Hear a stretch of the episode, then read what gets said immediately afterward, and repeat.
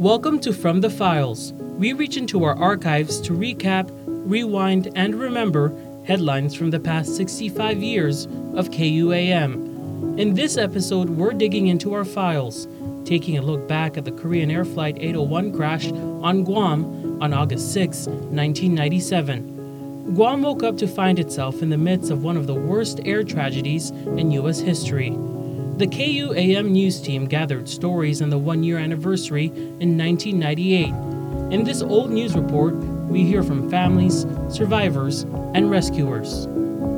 But no matter how many years go by, there is one image that will always remain. That is the grieving of relatives and friends of passengers who did not make it out alive. Tonight we speak with those people who can never and will never forget. Let's go, let's go! Go, back! Back! You don't have to read blaring headlines or watch TV reports to understand the true magnitude of the Korean Airlines crash. All one has to do is look into the eyes of mothers, fathers, even sisters and brothers who lost a family member. People who can never be brought back. We are sure, we're, we're absolutely sure that there are no additional survivors outside of the crash site. The memorial we dedicate today embodies many human and universal truths. Exactly one year later, old wounds are being ripped open once again. 229 people died on August 6, while the lives of 25 others were spared. Guam resident Barry Small is one of those lucky few. This is how he looked after rescuers found him outside the wreckage, badly burned and still reeling from the impact. He describes what happened just before the accident. No, everything seemed totally normal to me. Um, the aeroplane was just in a state of flying, and we were all um, ready to, you know, for finals to land. But the landing just came a bit earlier. Small has undergone numerous operations for burns to his arms, and many more are needed. However, there is another type of pain, this one inside his head. Why did he live while so many others died? Well, it's just trying to come back and make sense of the whole thing. It, um, Thank you very much for your patience. Pay respects to the people that have went, and um, yeah, just sort of to try and ease my guilt about it. While Small deals with his grief quietly, relatives of victims insist on being heard. This man represents the families of those who died. He shouts, this accident never should have happened. Woo Jin Shim feels the same way.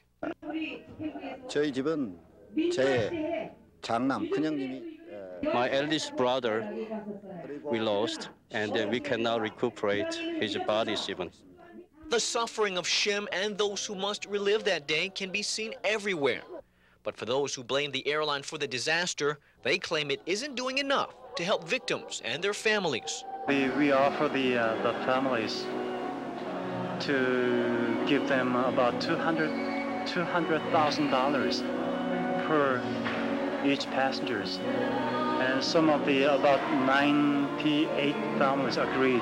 According to Shim, he claims that's not the case. 아, 칼 한국 대한항공에 대해서는 굉장히 어, 유감이 많습니다. Our feeling against the Korean airline has not been great. And for last whole year, they has not been treating very well and there was no compensation whatsoever. Even if there was compensation, it may not be enough to erase the memories of that terrible day. Just as Small, who must live with the knowledge that somehow, for whatever reason, he survived. Uh, this is one of the reasons I'm coming here to I could imagine families saying, "Why you?" and why their family is. I'm told it's normal, but we just gotta wait for that to go away. And for those who lost someone, the pain is just as real and perhaps just as lasting. In this next report from then intern Grace Kayanon Brown, she spoke with local authorities and the organizations that built a memorial monument after the tragedy. Governor Carl Gutierrez pledged to work closely with the Korean Association of Guam, the community at large, and many others in constructing a monument paying homage to those on board and their families.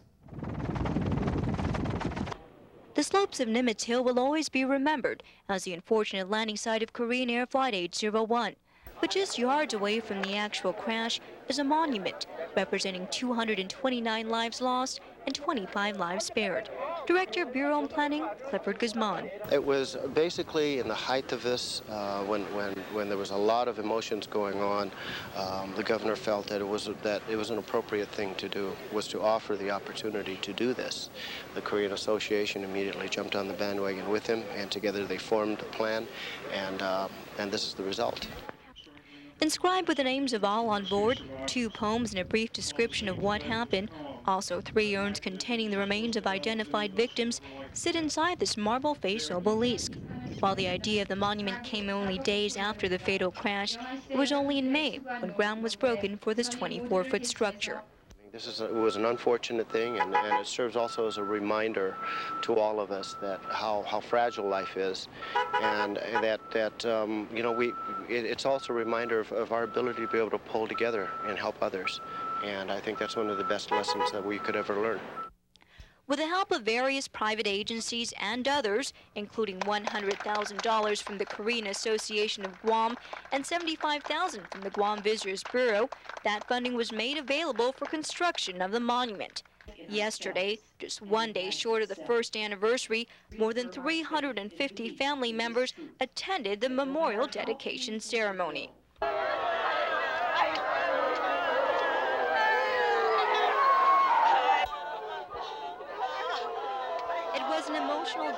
Families and friends remembering loved ones aboard KAL Flight 801.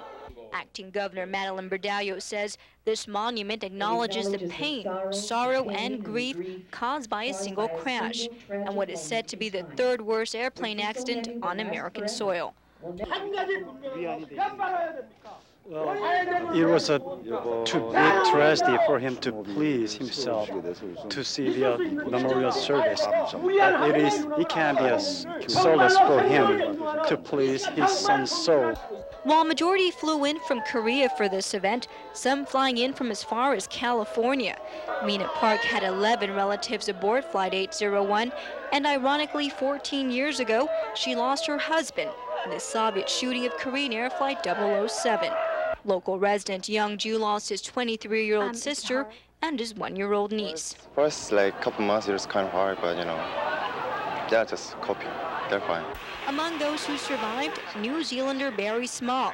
He says attending their ceremony was an emotional one for him as well. I feel very privileged, but very, very guilty. I've got a fear of being resented to, for being one of the survivors. I haven't seen that happen, but I just something in my own heart. Many others expressed their grief, some looking out into the hillside where the airplane landed, trying to get a glimpse of what actually happened, and others holding on to the memorial symbolizing the death of their loved one. We leave you tonight with the names of the people who died in the fatal crash of Korean Airline Flight 801. From all of us here at KUAM, good night.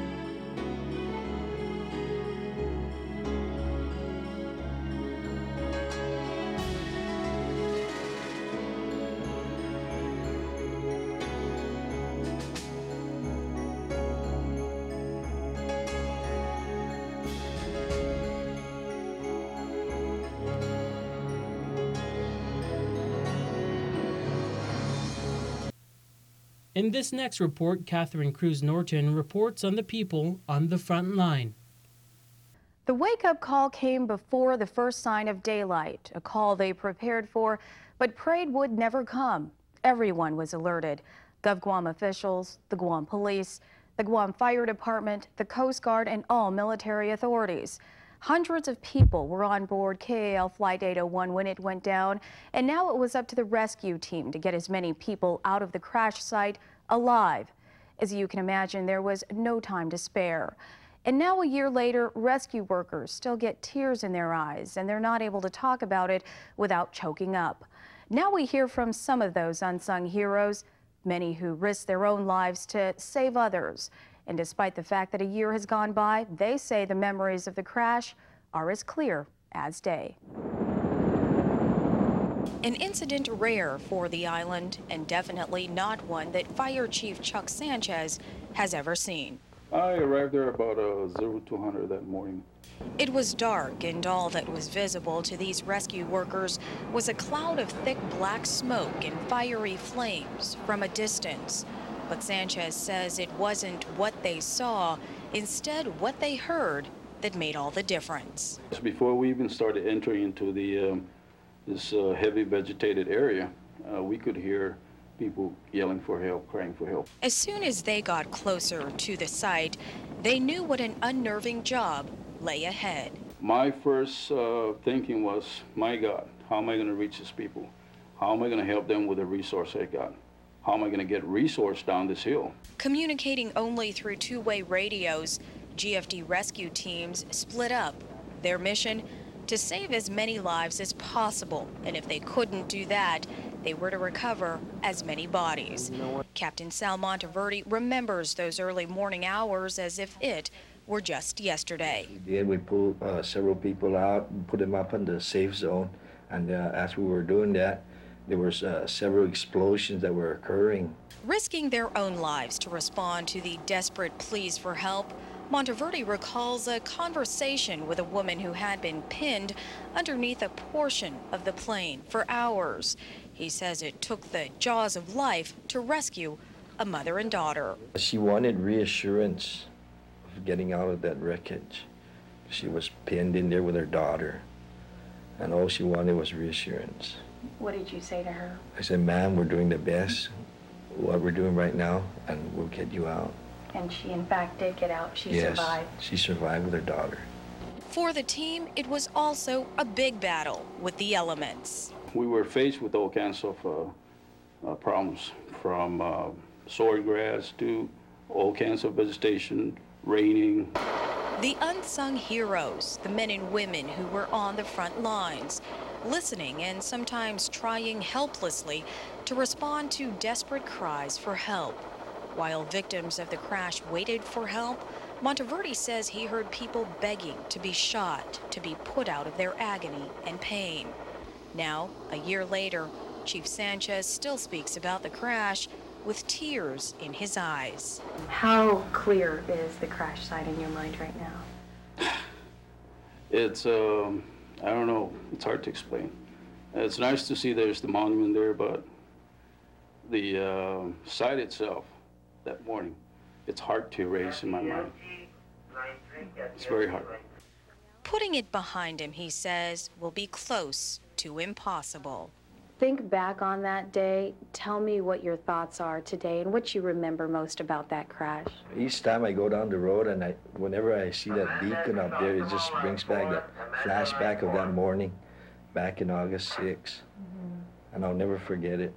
For Naval Hospital Dr. Bruce Cairns, recalling the events of last year's crash struck an emotional chord as well. I'll never forget that time. Um, I was uh, at my home and uh, actually working on something when my good friend and colleague, uh, Dr. Whittegren, John Whittegren, called me and, and told me there was a plane crash. And he said, uh, I'm not kidding, this is for real. And of course, we got up and, and came in right away, and it, and it was sort of a surreal atmosphere at the hospital. I live right down the road on the grounds, and already there were people buzzing around, and uh, you could just feel the energy in the air. Cairns was stationed at the Naval Hospital performing triage. The overwhelming uh, emotion I have is, is just disbelief that such a tragedy could occur.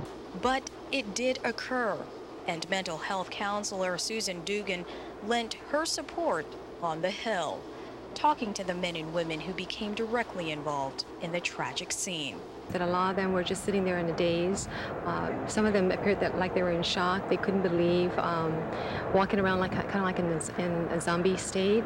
While Chief Sanchez, Captain Monteverde, Dr. Cairns, and mental health social worker Dugan are just a few of the many who scaled Nimitz Hill and tore through the jungles or lent their help and support during this grave tragedy, there are hundreds of others whose tireless efforts saved lives and guided others through the emotional trauma. And just as they won't forget the events of that tragic morning, so too will they never be forgotten.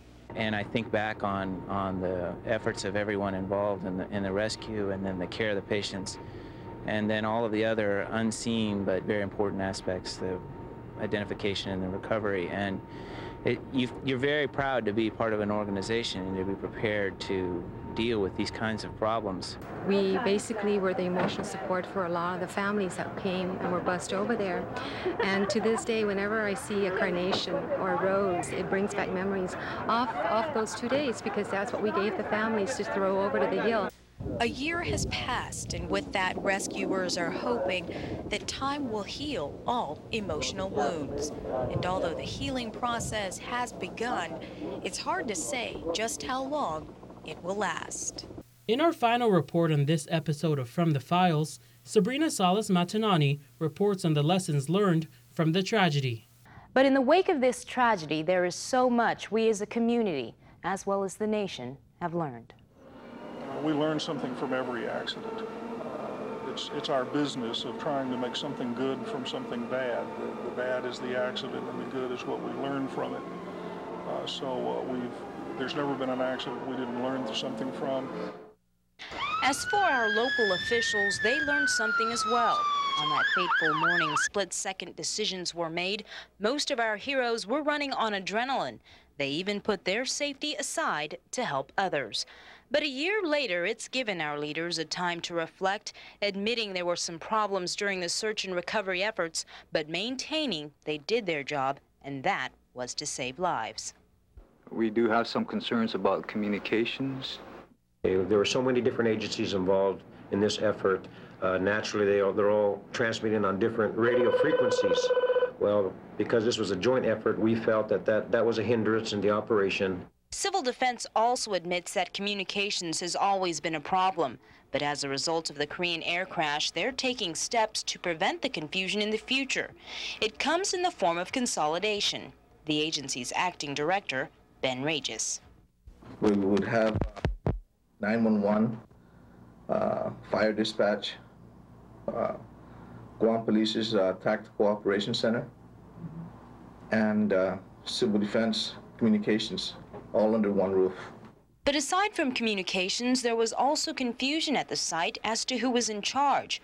With the search and recovery efforts bringing together so many different government agencies as well as the military, with each having their own ways of responding to an emergency, apparently there is a need for a unified response plan. Needs to be done is needs to be established all in the same manner. It needs to be standardized. But one of the things that uh, that we are uh, in the process of uh, of, of implementing is an incident command structure as far as the government of Guam. Now remember that civil defense logbook that never existed? Well, under an incident command structure, Regis says that will not happen again.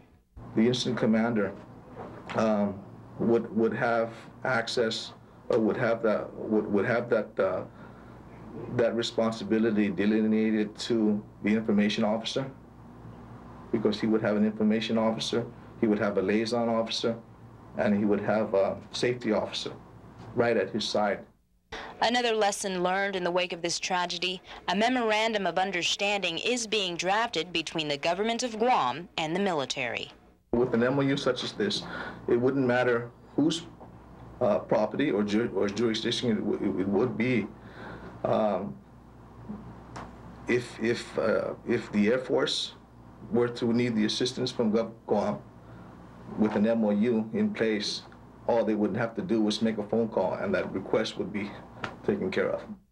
Meanwhile, as the news hit our nation's capital, Congressman Robert Underwood immediately contacted the National Transportation Safety Board.